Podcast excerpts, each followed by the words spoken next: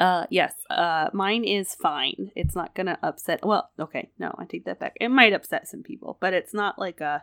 It's not cannibals. It's not people ruining pizza. It's not exploding testicles. I didn't say that. So it is exploding testicles? No, it's not exploding testicles, but there might be some. Cannibalism?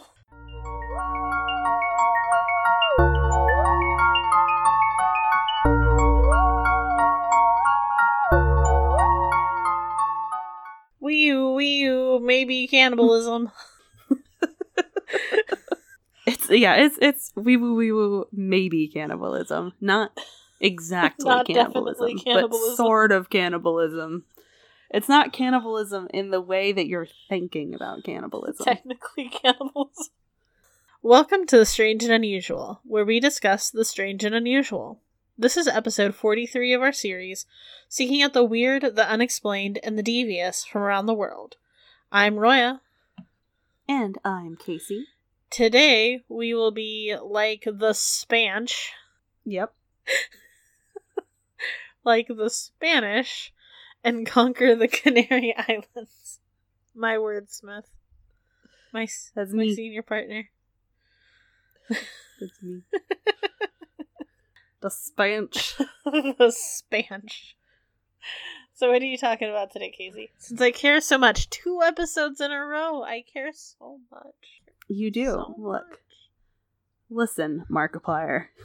What if? Don't eat. oh man. Uh I am talking about the Guanches and their mummies. Surprise. I am talking about a ravine that may be supernatural. Oh shit. Okay. Is your scary? Um, I don't. I personally don't think that it is scary, but there may be some people who do, especially if you are What? afraid of aliens. Oh. Wee woo, wee woo, aliens.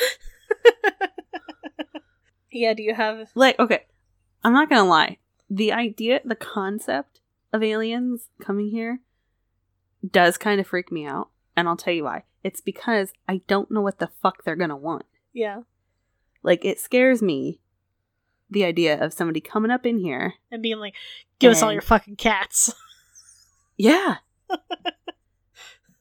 I don't know what they want from me. the that idea of fearing the unknown doesn't hit me like anywhere except for what if fucking aliens come here? I can die, you know, whatever. Everybody dies. What if there's fucking aliens? That kind of freaks me out. It's just a really broad concept, and I think because it's such a big thing, it just kind of scares me. Well, yeah, and I mean, I think that it's it's one of those like you and I have touched on it before, where it's like, I think that it's completely inconceivable to think that we're the only intelligent or only living things in all of the cosmos. You know, like even if it's just uh, you know, bacteria Amoebas on Mars. or something, you know, like that's still a living thing. It's still eating, breathing, breeding, like and so it's the yeah, whenever I think of people who are just like even even people who are like Christian or have faith like that, it's like okay, sure, like Space Wizard created us, but why would we be the only creation? Like why are Mhm. we the only experiment? What makes us so special? Why? Why are you so selfish? That's what I want to say to yeah, them. I always What makes you so goddamn special? Yeah, I always I always thought of it as being very very conceited to think Mhm. that human like Earth is the only planet with life on it in all of the everything. Yep, I agree. But So, the Guanches, they are an Aboriginal people of the Canary Islands, but for my specific story, it's specifically the Aboriginal people of Tenerife. And actually, from what I read, the Guanches Aboriginal people. my story also happens in Tenerife. oh shit all right so what i read about this is that um the like all aboriginals on the canary islands are now called the Guanches, but it's actually the Tenerife Aboriginals that were actually the technical Guanche. I'm very confused by it, but it's like, um, I don't know. I can't think of a of a similar thing to, to compare that with, but that's what I heard. So these are the these are the ones of Tenerife. So from my research, the Guanches were peoples who originated from the Berber region of North Africa, and though there is some conjecture, this is fun. This is a fun little factoid. Some people choose to believe that the Guanches people are actually descendants of Atlanteans. Ooh. Fancy, right? So they like escaped before the city sank or something like that and got to the island. I don't know, but that's like a big thing if you look it up. It's like, where are they from? They're from Atlantis. But they they're probably actually from uh, North Africa. that's my story. Okay, good. That was a good five minutes. Excellent work. They're estimated to have arrived on the islands at least 3,000 years ago, having been transported either by their own boats, which were then lost to time, or brought by some other peoples for them to colonize there. Yeah. They brought pigs, dogs, and goats. I mean, covering all the bases. Good good choices. Um, and were thought to um, grow some crops and depending on which areas of the Guanches you're talking about, there were some that ate mostly vegetables, and then some where it was like 60% goat and some cereals. So it really kind of depends on who you're who you're looking wow, at, sounds like modern times. right? I was sitting in uh Elise and I were having dinner last night while we were grabbing some stuff in Tulsa. We are having sushi and I was just like, I'm so happy you are not picky. Mm. Because I have friends that are just like Do they have do they have chicken? I just want chicken. I have a friend that will go to a breakfast place and you know what he'll order? Six No. eggs. Any breakfast place. IHOP, Waffle House, Denny's, six eggs. my old roommate Eric would make uh so he wouldn't eat like any vegetables and so we made a meatloaf one time and I like cut these carrots and celery up really fucking small. And I was like, you will have a decent bowel movement if it's the last thing I do. yeah, I when I was younger, I'm still not crazy about onions. Um, but I'll, I'm better about them now. But whenever mom would try to like she wanted to cook something with onions in it, like meatloaf, as an example, she would like Mhm. mince them so small that there was like no Mhm. way to discern them from like the meat. And that was how she also tricked me into eating onions. I don't mi- I've never minded cooked onions. In fact, I've always preferred onion rings over french fries, but I never liked raw onions and it's only recently that I've been like if you put like 3 little pieces of an onion on something, I might eat it, but that really overpowerful very oniony raw oniony taste, I'm like mm, no thanks. I've discovered it's one of my very few texture things. I don't like crunching into an onion on something I don't expect to have a like vegetable crunch like that, like a hamburger or pizza or stuff like that, but I don't mind it in salad or like I don't think I have a texture thing. that's my only one. I think I I, don't of. have any. The I had for a while like beans.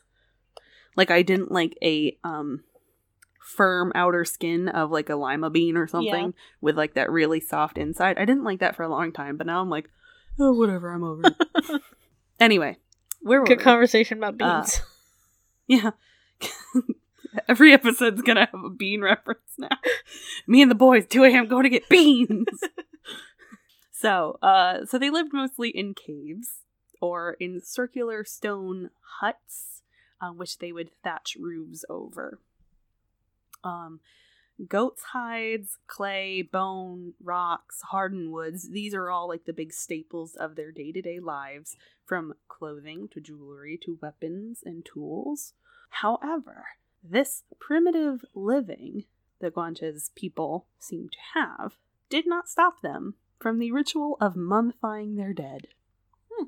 So, some researchers, and I think there are seven Canary Islands, four of them have had different um Guanches mummies.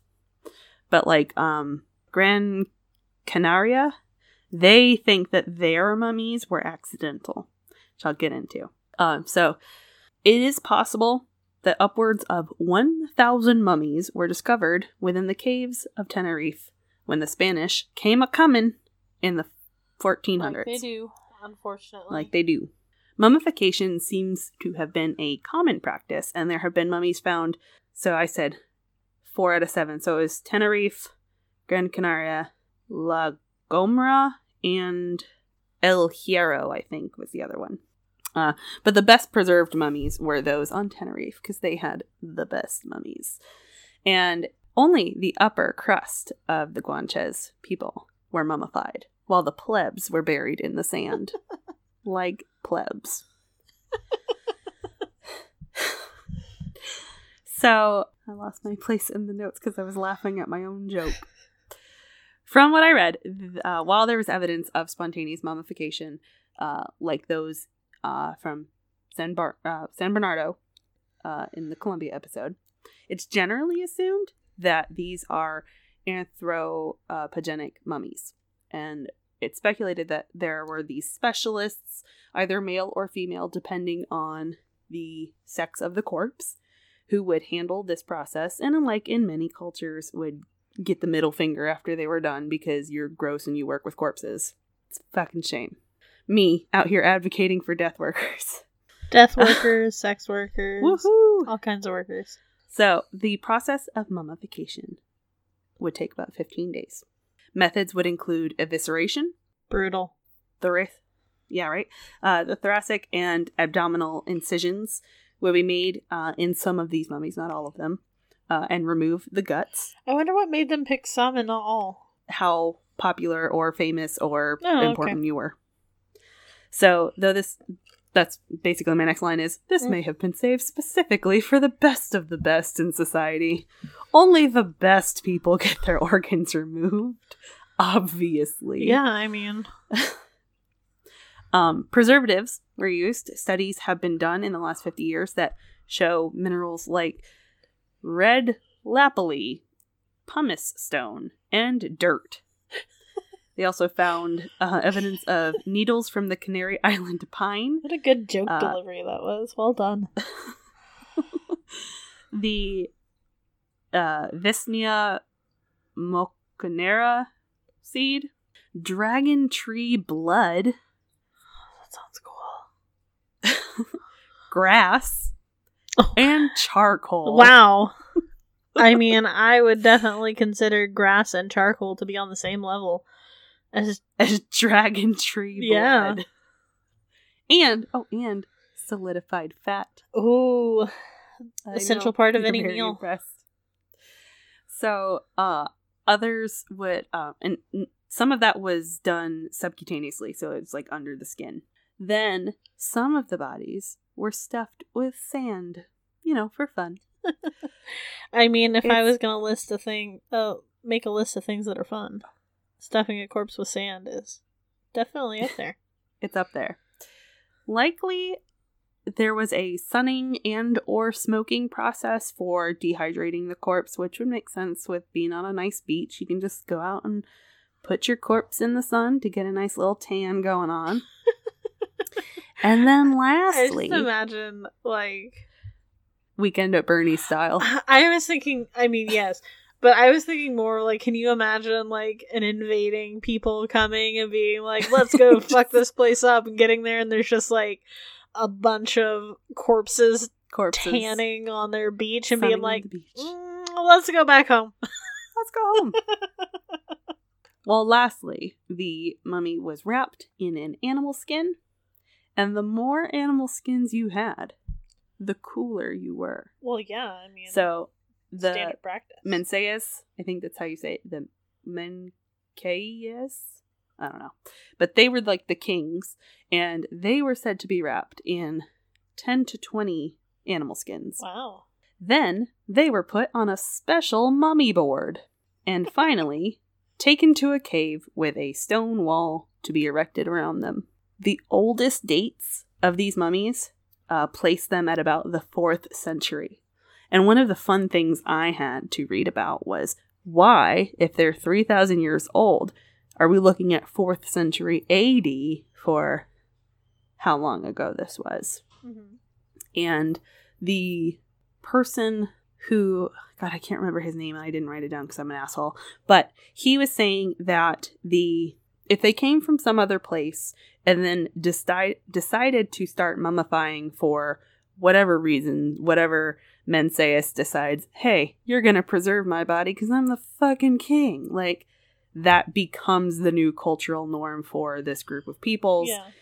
And then they grow culturally from there. So it likely wasn't something they brought with them. yeah, they might have just had a one particular leader or person that was so influential Mm-hmm. and important that they were like, okay, let's do this Let's thing. save his body. Yeah.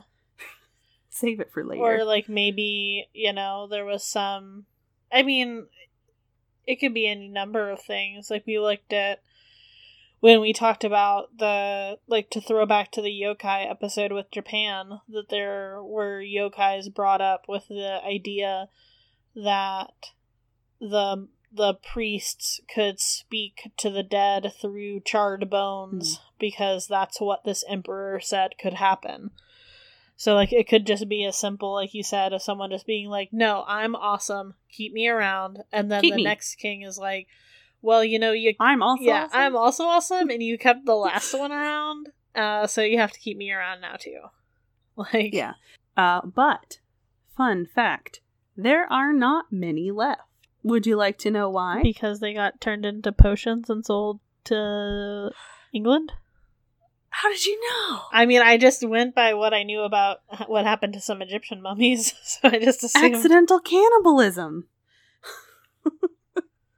No, that is So- intentional cannibalism. If you get, But I don't. if you, I don't think that people knew that they were taking real mummies. I think the physicians fucking knew what they were doing. But if me, Bob, walking off the street just has a tummy ache and needs some medicine, I don't think I'm gonna go and be like, "Can I have something for a tummy ache?" And the guy goes, "Here's some pills," and I eat them, and I don't know it's a mummy.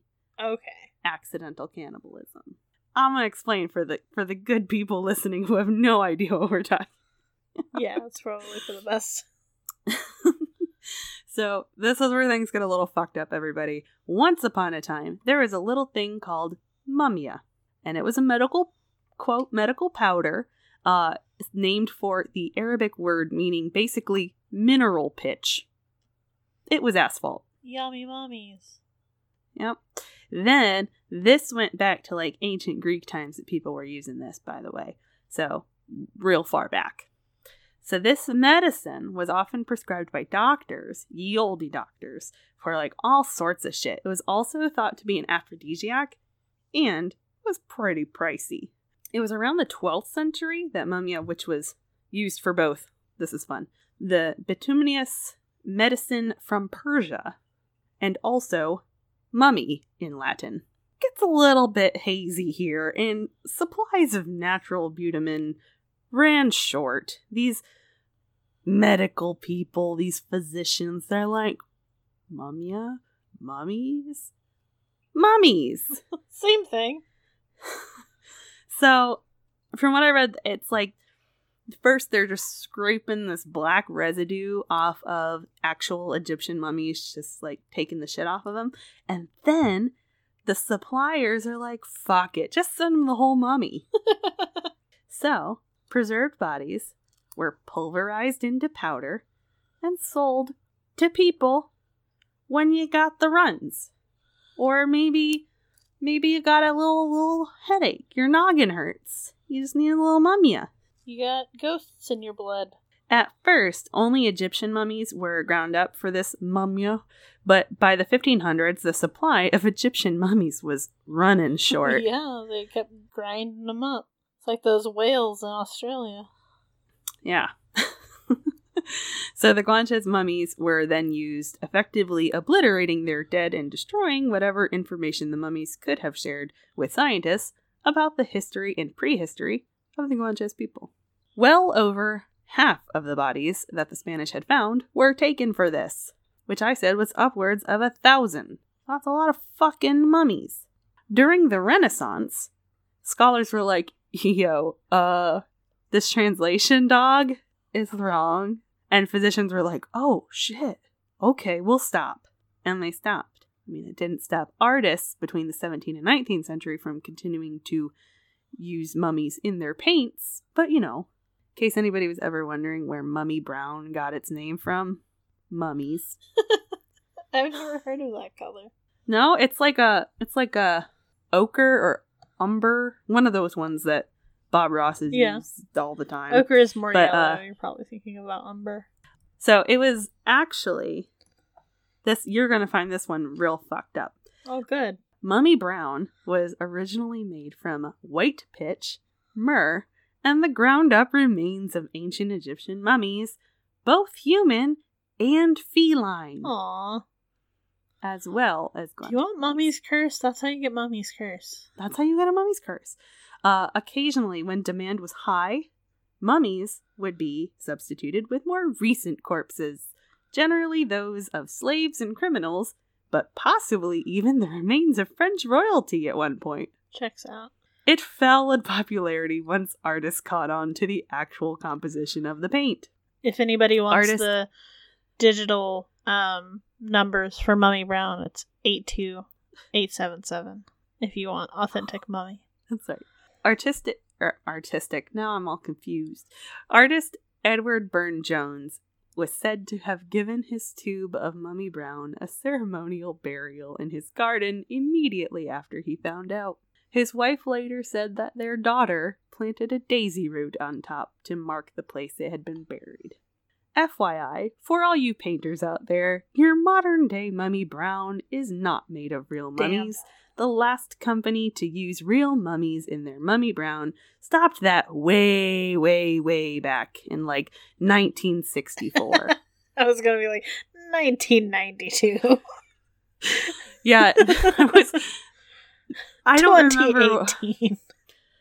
2018. It was like an old Caitlin Doughty video, and I, I couldn't find it. I was trying to find it, but she basically said when this company was asked about it, they were like, "Yeah, we still have a few rando limbs just laying around, but not enough to make any more paint." Like Jesus. Anyway, people nowadays do many interesting things with their remains of their dead loved ones, adding cremated ashes to paint, tattoo ink, glass pendants, vinyl records, and just in case you were wondering, there's a company in Alabama called Holy Smoke that adds your loved one's ashes to live ammunition. Just what I wanted. And that's how I went from Guanches mummies to what the fuck did I just read? You're welcome. Mummy Brown is kind of a pretty brown, though. Well, that's why people loved it, man. Gotta get me more of that Mummy Brown. It also appears that some uh, companies have renamed it yes, that happened also. Caput Mortuum. But yeah, that's what I got, man. I was real excited about those mummies, and then I went, the fuck did I just read? Yeah. Went from one weird thing to another. So Story. enjoy. the story of our lives on this podcast. Double whammy on that one. So tell me about your ravine and your aliens. All right. So, sorry, my brain just died for a minute. Give me a second. Barranco de Badajoz is a gorgeous ravine in Tenerife, Canary Islands, Spain. In the province of Santa Cruz de Tenerife, part of the municipality of Guimar in the southeast of the island. The most significant prehistoric remains on the island were found in this area, demonstrating the Aboriginal Guanche activity. In addition, several Guanche mummies have also been found here in this specific ravine. This area also appears to be somewhat of a paranormal hotbed. Yes. Bring me the spooks. At night, there are pockets of the ravine that have been described as places where time will stand still. All and any forms of timekeeping devices stop working, and time does not appear to move forward while you are in this little pocket. I can just not age there? That's important later. Oh, fuck. In the early 1900s, while digging for water, miners reported seeing tall, thin figures dressed completely in white. They gestured to areas of the ground um, just before the miners ran away in fear of these alien like creatures. And later on, in the areas where these beings gestured, they found the water they were looking for. Arguably, one of the most famous stories to come out of this area is known as the Girl with the Pears. Oh, I like her already. I love pears. So, again, in the late 1800s to the early 1900s, a young girl was sent to gather fruit in the ravine by her parents. She didn't return. Oh. There was an extensive search done with the surrounding area by her village, and no sign of her was ever found. Suddenly, though, that young girl came out of the ravine, looking exactly the same as she did when she went in, completely unharmed. Twenty years later. Yes. She reportedly had not aged at all and had no recollection of the missing time. To her, it felt like she had only been in the woods for moments.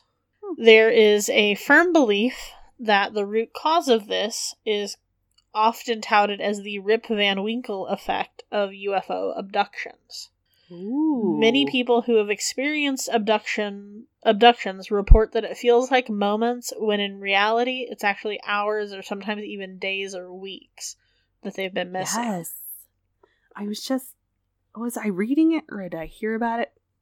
The guy who was going to some military base and he called for a ride and the the base sent a truck to come pick him up and he was like he thought he was gone for only a few minutes and then he came back and he called the base again because they didn't send a truck out and they're like we came out for you three hours ago yeah i just read something about that Hmm. ooh She did remember what happened while she was in the ravine, though. She met a tall, thin, white being, and rather than feeling any sort of sensation of fear associated with him, all she felt was like a warm, calm acceptance. She felt that he was extremely safe, and she felt very comforted in his presence, which again is something that a lot of people who have experienced less traumatic adub- uh, abductions will say is that there's just something calming about these entities like they're putting an air out to try to help comfort you where you don't panic and don't get scared and so she was led through the door of a cave into a beautiful garden where there were more of these creatures and she visited with them and talked with them for a short while before being led back out of the woods which is when she reappeared. So, other strange phenomena have been photographed in the ravine, um, from mysterious lights in the sky to fields full of bouncing orbs to strange bioluminescent winged creatures. Ooh, it's like the lady from Vietnam. So the one, um, there are a couple of really interesting pictures uh, from this person who witnessed these things. It's hard to tell the authenticity because they look so strange that it looks tampered with. mm-hmm. But it basically just looks like if you've ever seen someone try to like take a photograph of like a firework or something being shot into the sky and you can just see kind of like the trail of light around it or like Mhm. watch like fire dancers or something when they're like a picture is taken of them and you can kind of see everywhere that the fire was in the amount of time it took for the photo to like develop in the Mhm. digital even in a digital camera. And so that's what it looks like is it looks like it's something moving through the sky or through the area so fast that the light from it is like creating streams of light through it. Um, one of the pictures looks to me if i saw the picture without reading anything about it looks like a snake like in a full like like a cobra with its head pulled back Mm-hmm. and then the other one, I see what they're saying. It looks like a humanoid figure with like reptile wings, which I can see in the image that they're describing. And that's not the only case of someone reporting something like that. But again, it's such a dramatic photo that it's kind of hard to understand how real it could be or if it's definitely been tampered with. mm-hmm. So there's also Nazis. I'm sorry. I'm sorry. Are these alien Nazis or just regular old Nazis? I mean, as far as I know, just regular Nazis. Okay. Um, so Proceed. the Nazis were often in the Canary Islands throughout World War II. And there's some speculation that there was more to the islands than just their positioning. Hmm. Some strange items have been found in various caves in the ravine that appear to be directly from the Nazi occu- the Nazi German occupation in the area. And there is some thought and a possibility that given the near obsession that the Nazi regime had with the occult, that rumors of a strange ravine that might have aliens or other strange paranormal things happening very frequently in it might have reached some important ears within the regime to send people out specifically to this island, to Tenerife, to this specific area to try to investigate and figure out what's going on with it, which hmm. could be representative of the items being found in the caves, as though maybe they were trying to find the specific cave that this little girl was led through to this garden where aliens were. Right. So, Hmm. and then, okay, so in the 90s, to jump ahead a little bit, there was just a slew of UFO sightings in the area all throughout the 90s. A lot of them would describe the same exact thing happening, even if they were spread out over different instances of this happening. Wow. So, what they would describe is that basically you can stand in the ravine at a position to look out at the ocean. And it's supposed to be gorgeous. Like, this ravine is so beautiful. It's so much, you know, natural hiking trails and things like that. And some man made areas too, from where they kind of settled and were looking for water in it. But it's gorgeous. And so it attracts a lot of tourism just for the view alone. Um, And Mhm. it's also not a very hard hiking trail. And so, um, but there's a point in the ravine where you can like basically turn around and just see the ocean from where you're standing. Hmm And people have described that if you go there sometimes at night and you look at o- look out over the ocean, you will see an island that appears to be made out of crystal or glass appear on the water surface. There's also the story of I can't remember it's another island in the Canary Islands that doesn't actually exist but is thought to have existed at one point. And Hmm. there's a lot that was one another story that I was looking at to maybe talk about. And so I'm kind of wondering if this isn't falling in line with that idea that, you know, this is that missing island, that Mhm. legendary missing island. But so the island will light up and an unidentified flying object will light up as well and will rise straight out of the island and will reach a certain height before launching directly at the ravine. And once it Hmm. is launched at the ravine, if it it goes and it hits one of the walls of the ravine and then just disappears into the wall, just gone. Um, there have been reports of people hearing at least two others speaking at night in the ravine, but no one has been able to determine what they were saying. Not because it was too muffled, but because it was in a strange language that no one in the party recognized. Interesting. Um, there are also uh, reports of large black dogs with glowing red eyes, which are never a good sign. Mm-hmm, um, that always appear to just be seen, and then as soon as you see them, they're gone. They just disappear. There are some reports that compasses do not reliably work in the ravine and will almost sometimes seem to directly be trying to confuse which direction you're going. Like you'll be walking due north, and then suddenly the compass will turn around and show you going east and then if you start trying to go north again, it will take you south, and that there's just no rhyme or reason. Like compasses will just randomly stop working in certain areas of the ravine.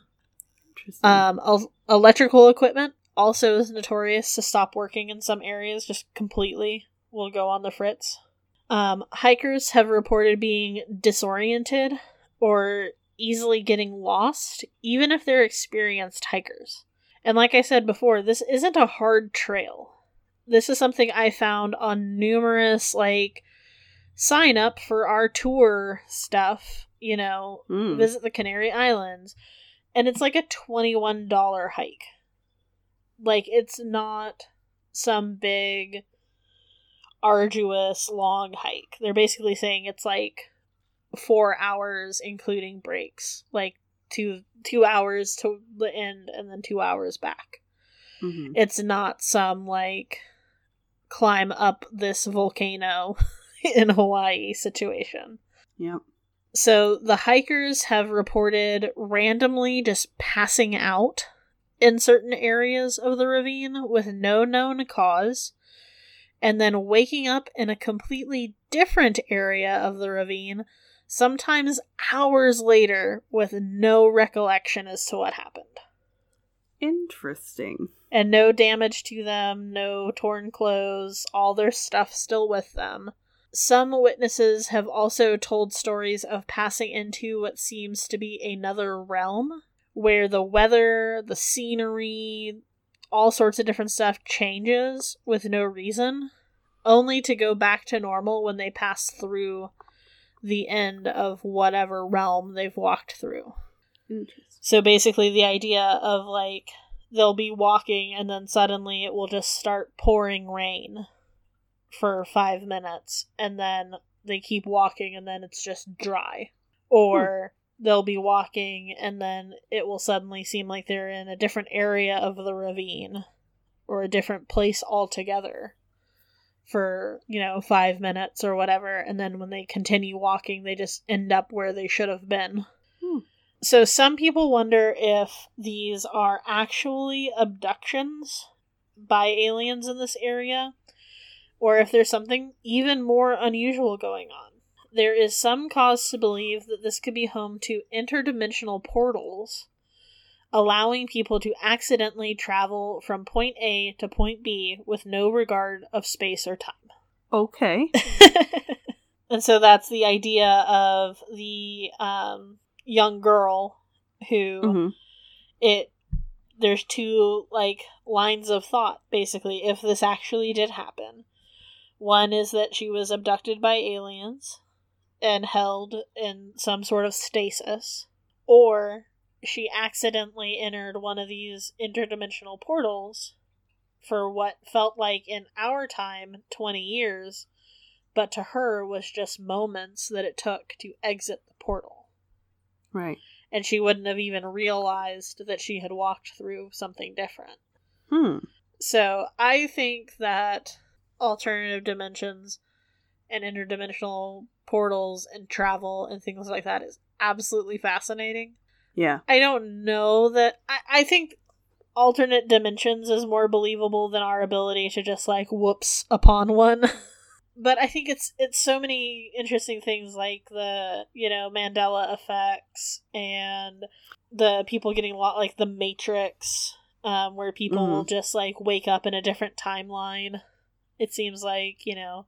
I was listening to a podcast, uh, and that's why we drink, and they did a episode where they were just reading stories of people who had a glitch in the Matrix experience, and one of them was just like this guy lived an entire lifetime and like got married, lost his wife to cancer, had children, all of this stuff, like an entire life, and then just woke up one day and was like in sixth grade and remembered everything that had happened throughout Wow. his whole life to the point that he was like able to make decisions ahead of like what was like he knew the answer before it was going to happen.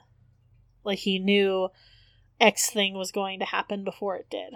And just like insane things like that that people, you know, report and I think that that's such an interesting idea that there's just like so much that we might not understand. I mean, there's so much that we obviously don't understand. So, like, thinking that there's even more out there that we haven't even completely conceptualized that could be affecting our lives is so crazy to me. It's such an interesting, like, existential threat of, like, you know, a hundred years ago, the half of the diseases we have now didn't even have names. Like, how many animals we found, even in just, Mhm. like, the last 20 years. Like, we just found a new frog in the Amazon again, like, last month or something. Yeah, that's that never surprises me. Yeah, but it's like, you know, it's it's just how much we still don't know.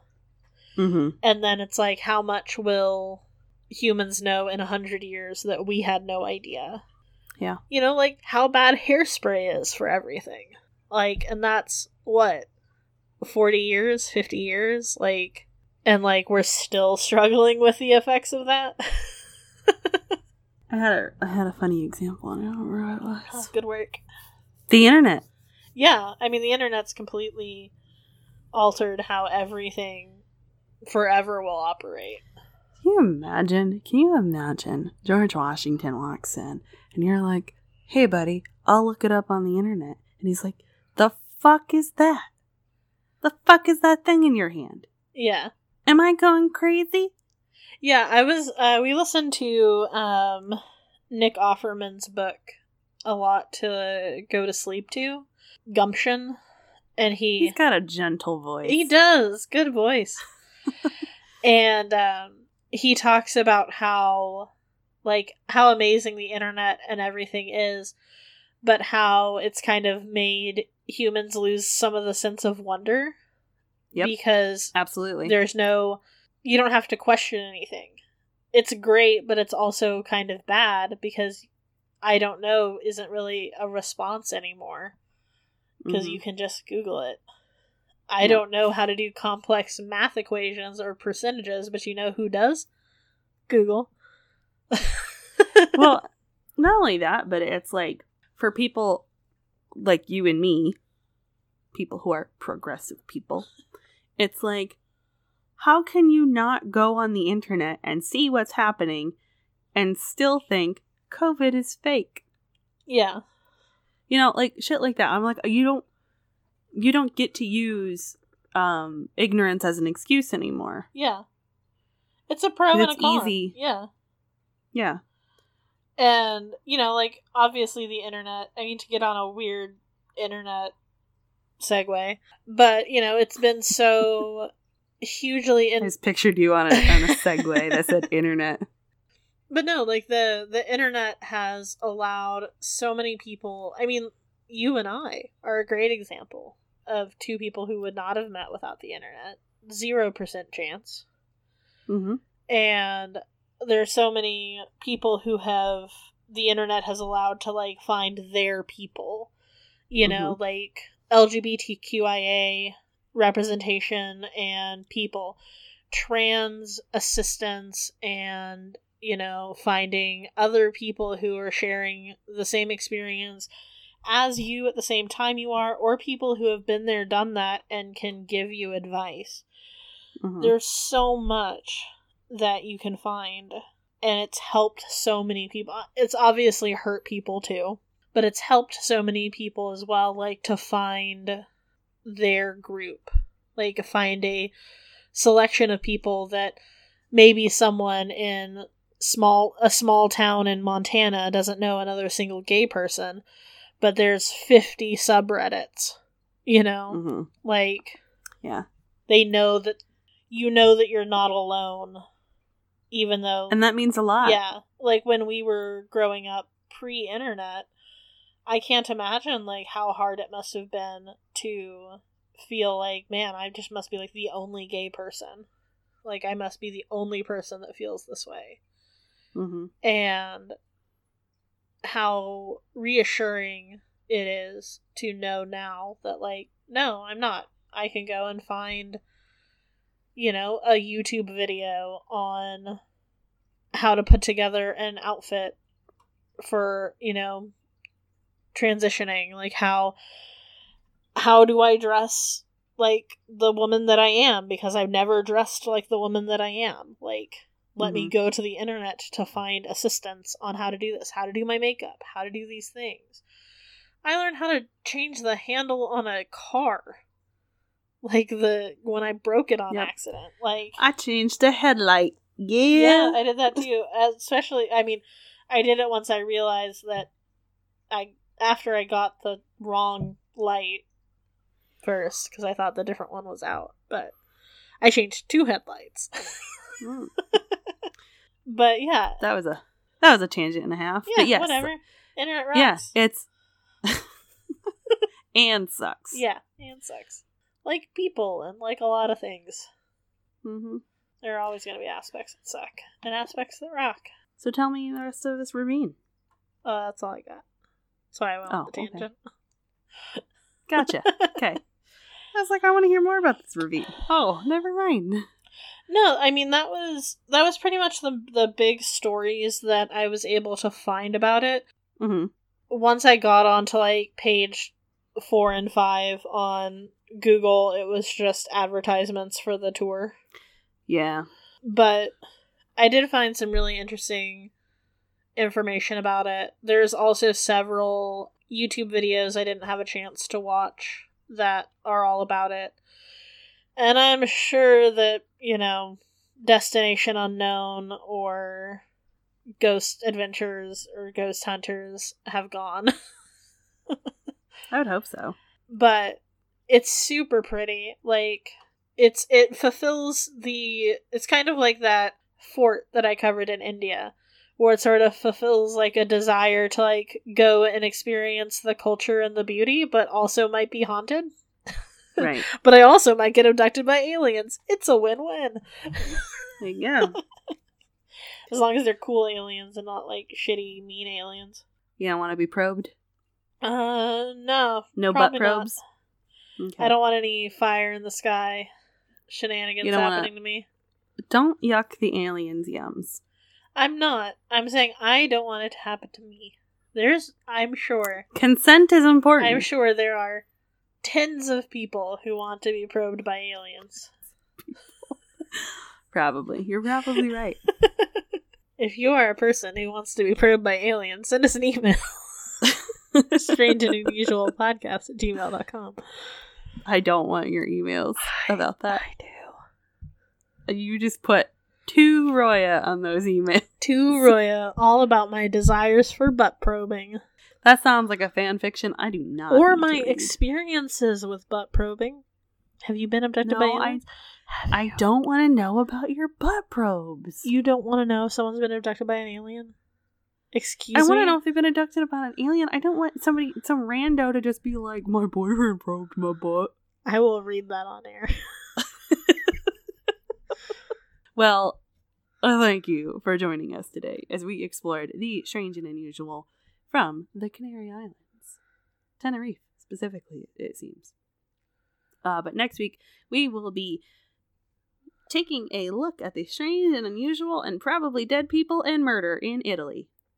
In In Italian. Italian. In Spanish. I'm great. I'm great. I'm fine. Took my meds. Totally normal. We hope that you will reach out to us with your own experiences. She wants to know about your butt probes. So if you Your would just send us an email. Alien butt probes. You did not specify. I'm first, so specifying send it them in droves. well, you know, Probes. you know, if they do Droves. the the Spanish Italian drobes, yes, Yep. that's Uh, the title. strange and unusual podcast at gmail.com. Should we start this over? This was bad. no, absolutely not. Okay. All right. Uh, but seriously, do you uh have you ever used real Mummy Brown? The newest, like the the last container of Mummy Brown is younger than my mother. Like my mom was born in 1963, and last Mummy Brown was 1964. Can you fucking believe that? Can you believe that? And they still have fucking limbs. All right. Yeah, like they need to Send bury those limbs. They need to like give that some sort of proper burial somewhere. That's right. Can you imagine working in like a pigment manufacturing place and be and just like Got a couple Your- feet over there. your first day is just like, oh, don't go in there. That's the mummy closet. Like the what now? Excuse me. I would be I would be in that fucking closet. yeah, I'd be like, where's the key? Oh, that's disgusting. Where? You're that meme. hmm Yep, that's me. Anyway, You can also find us on Instagram at strange underscore unusual underscore podcast or our personal accounts, Roya Rampage and Calamity Casey, where we post the weird shit in our personal lives. You can find us on Twitter at underscore strange unusual, at Calamity Casey, and at Roya Rampage. We're on Facebook as well, just search for the Strange and Unusual podcast. If you'd like to join us, you can over at patreon.com slash strange unusual. Um, I know that, well, we know right now with everything going on in the world, it's a little bit hard to dedicate some funds to support a podcast for people that you probably don't know. Um, but if you are unable to donate, we totally get it. We just would like you to like, comment, subscribe, review, share, anything that you can do to help get us out to more people that might like to listen to us. We'd really appreciate it, and it means a lot to us. If you leave us a five star review on Apple Podcasts, as that's the only one I know that has a reviewing aspect to it, let us know, and we will read it on air if it's good. If you don't want us to read it on air, just put it like in the review. Please don't read this on air. I'll I'll read bad reviews too, but it has to be five stars. Okay, that's the that's the rule. You can be like, oh man, these two sound dumb. Five stars. Like, you're right. Thanks for the five stars. we do. We admit it freely and openly.